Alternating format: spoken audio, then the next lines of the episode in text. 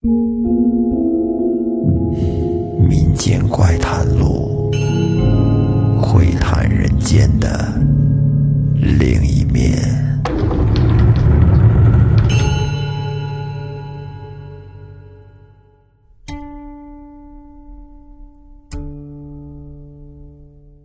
大家好，欢迎收听新的一期《民间怪谈录》，我是老岳。今天要给大家说的这个故事啊，是由清朝的一部志怪小说《邪夺》之中的一篇《狐媚》改编而来的。话说以前呀，有一个地方叫平阳县。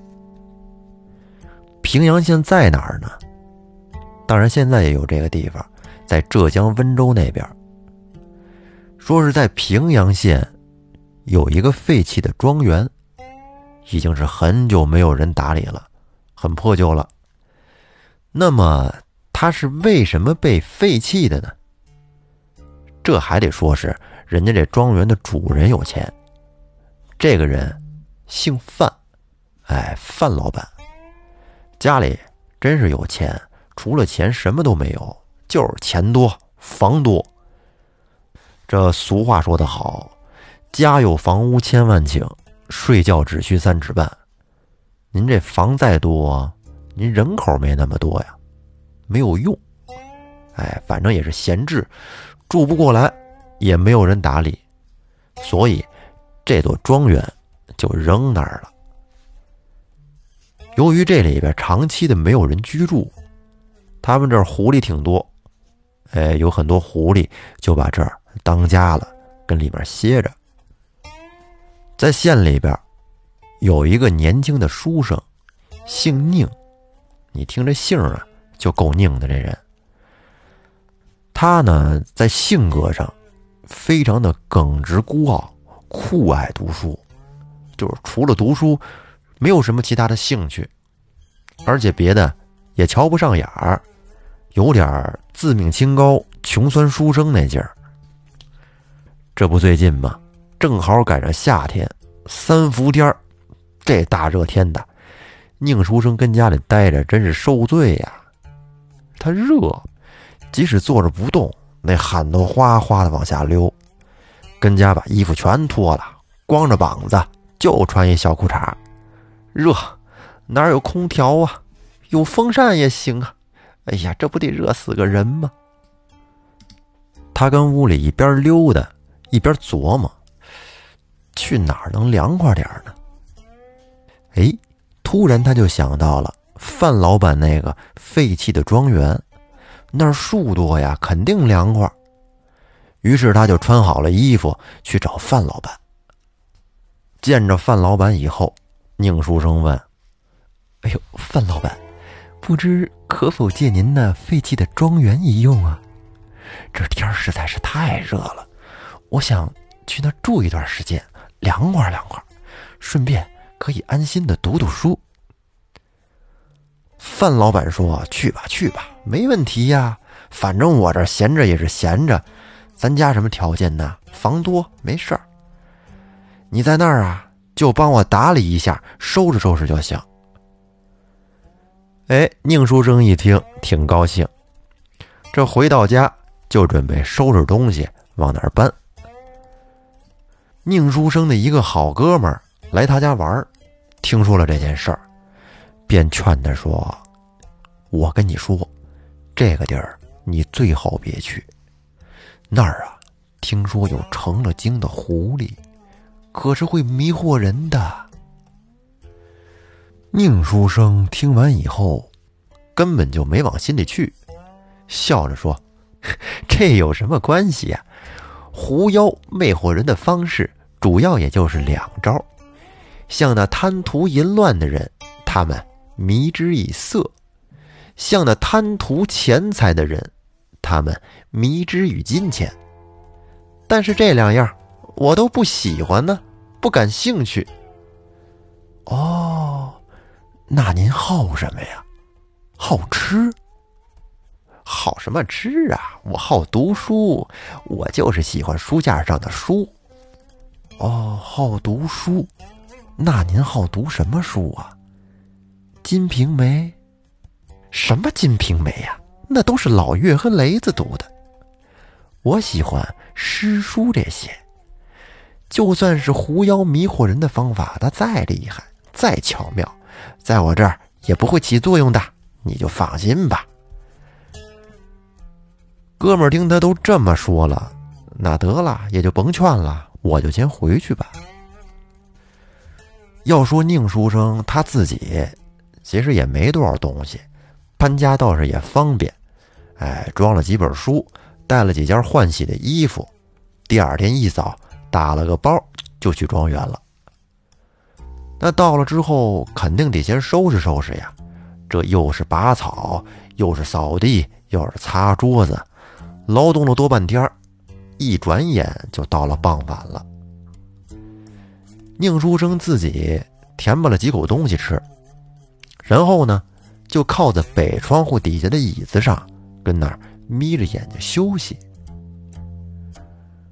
就在他要睡着还没睡着的时候，忽然就看见一个长得很漂亮的美妙女子从那屏风的后面飘然而出。您说这宁书生胆子确实也挺大，他竟然不害怕，心里想：这姐们肯定是狐狸精，妥妥的。你瞧，长这么漂亮，我就知道了。嘿，他也没动。还是靠在椅子上，跟那儿假装睡觉，那眼呢就跟那儿半眯着，哎，暗暗的观察这个女子在干什么。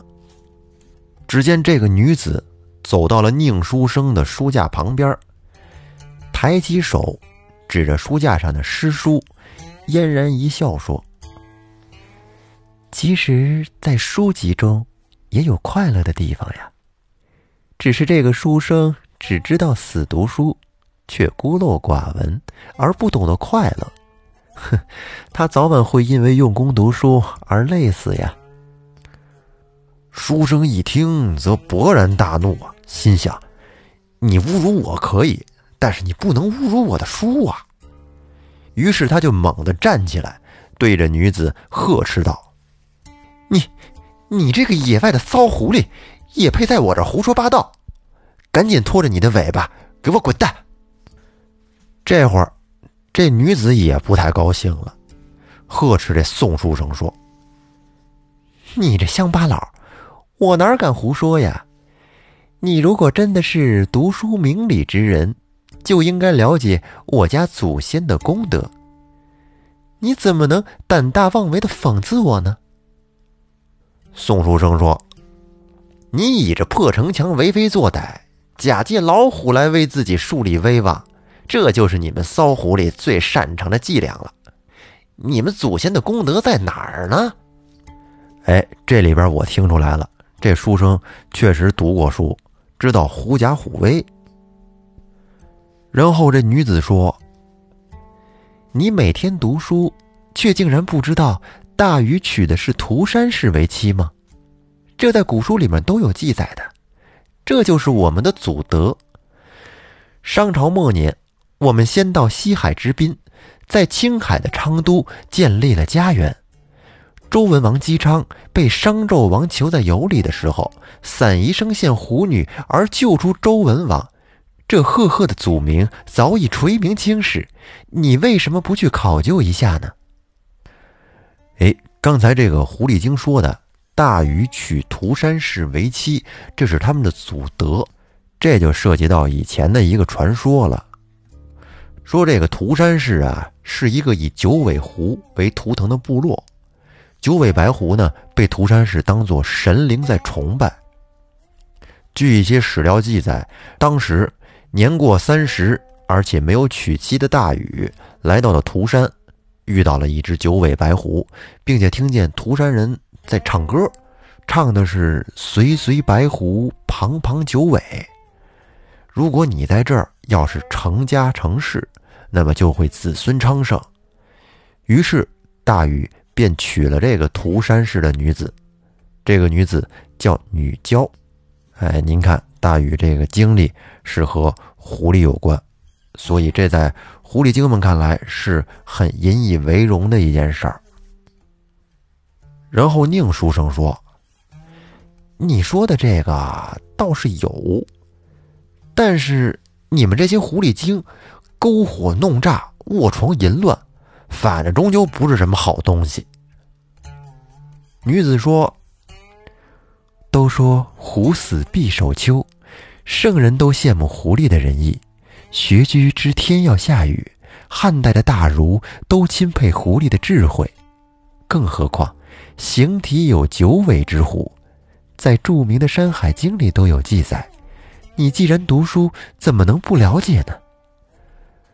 这一段他说的“狐死必首丘”，就是说狐狸在死之前，它的头一定要朝向自己洞穴的方向，很讲究规矩。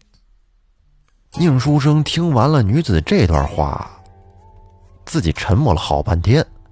在琢磨，这狐狸精也太有学问了，这比我知道的一点也不次啊，有点让我刮目相看。于是宁书生便肃然起敬的对着女子说：“姑娘，起初我认为你们这些妖狐是不足挂齿的东西，但是今天听到你的高论，哎，我真是服了，服了。”哎，服了又，我愿意和你结为读书的朋友。您看啊，这会儿是愿意和你结为读书的朋友，这个朋友只限于在一起读书、讨论知识，哎，其他的咱们免谈。然后这女子便笑着答应了。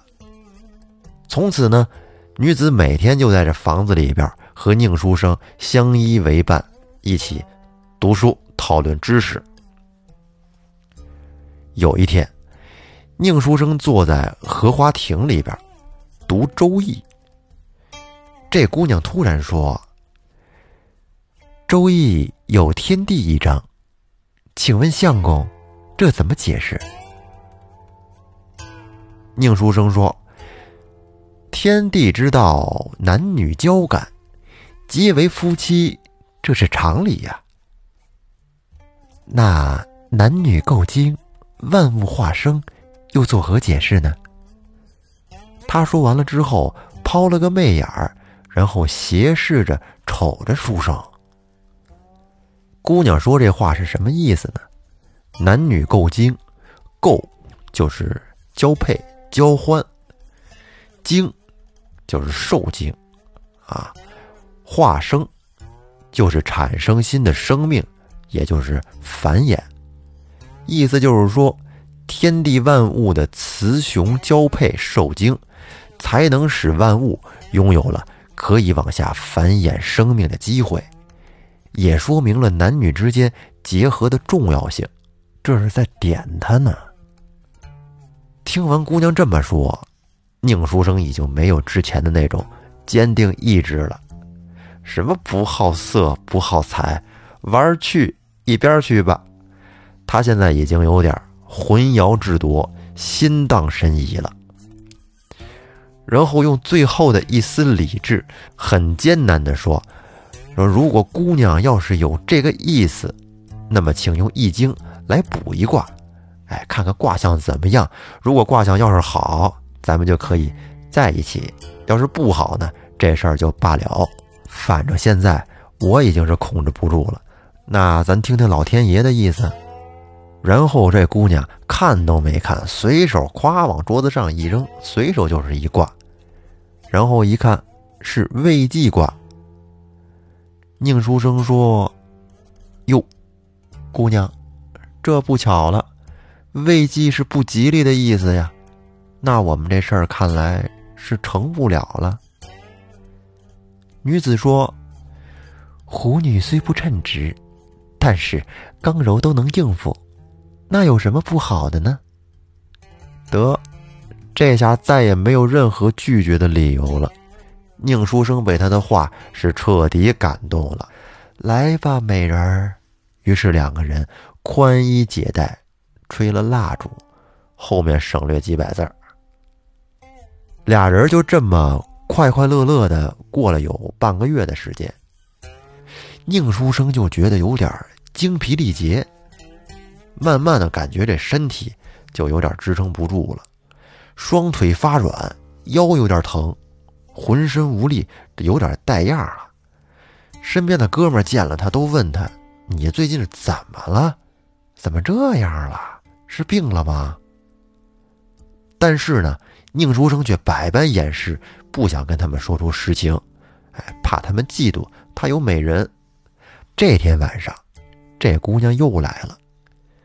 宁书生跟姑娘说：“不行了，自己生病了。”姑娘说：“我看你呀。”就是看书看的太辛苦了，所以才日渐消瘦。那司马相如有病，怎么知道他不是写书累的呢？不然茂陵美女没有聘成，又为什么会得了消渴症呢？姑娘的这段话又涉及到一个典故，说的是司马相如是西汉时期有名的大才子，在开始的时候他是穷困潦倒，后期呢？被汉武帝赏识，受到了重用。他和卓文君的爱情故事也是人尽皆知。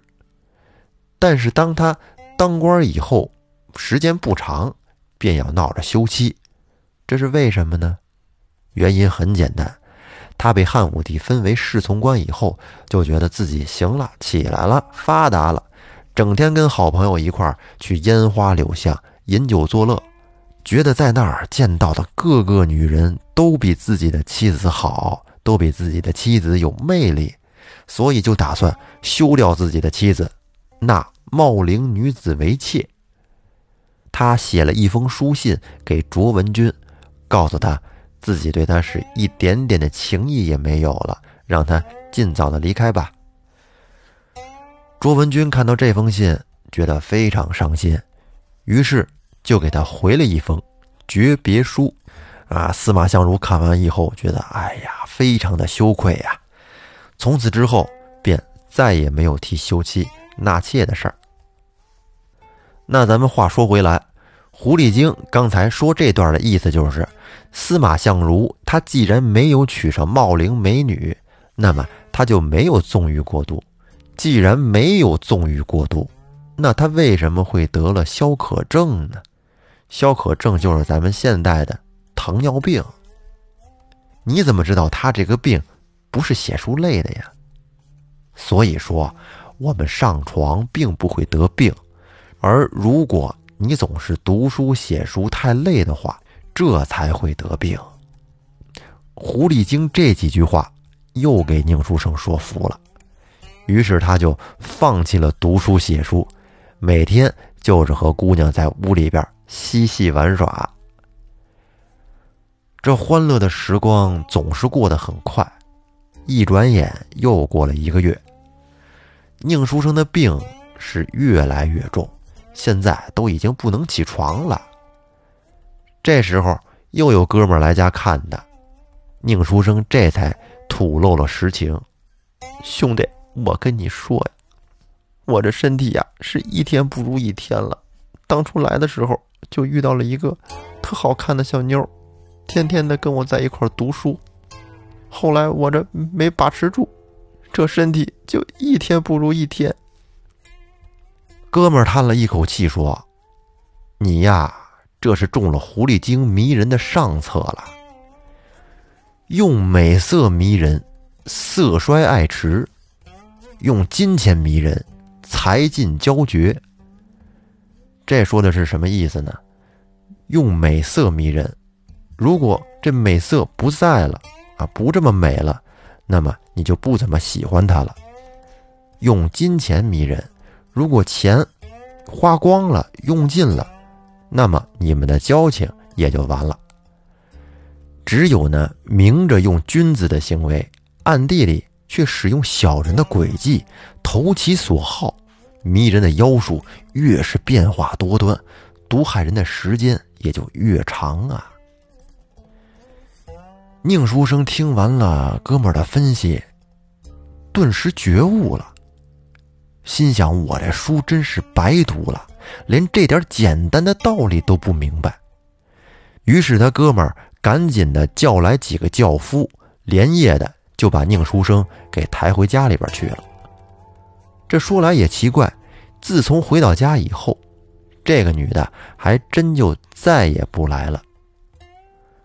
然后这宁书生又生扛了半年，最终呢是得痨病死了。这个故事到这儿就结束了。这是启发我们说，明枪好躲，暗箭难防啊！明着像正人君子似的，背地里呢却使用一些小人的手段。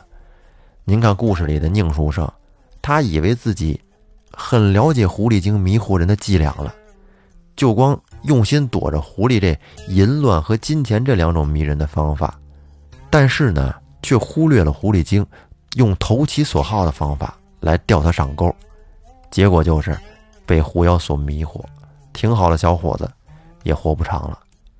这真是狐狸精有文化，走遍天下。都不怕，咱们下期再见。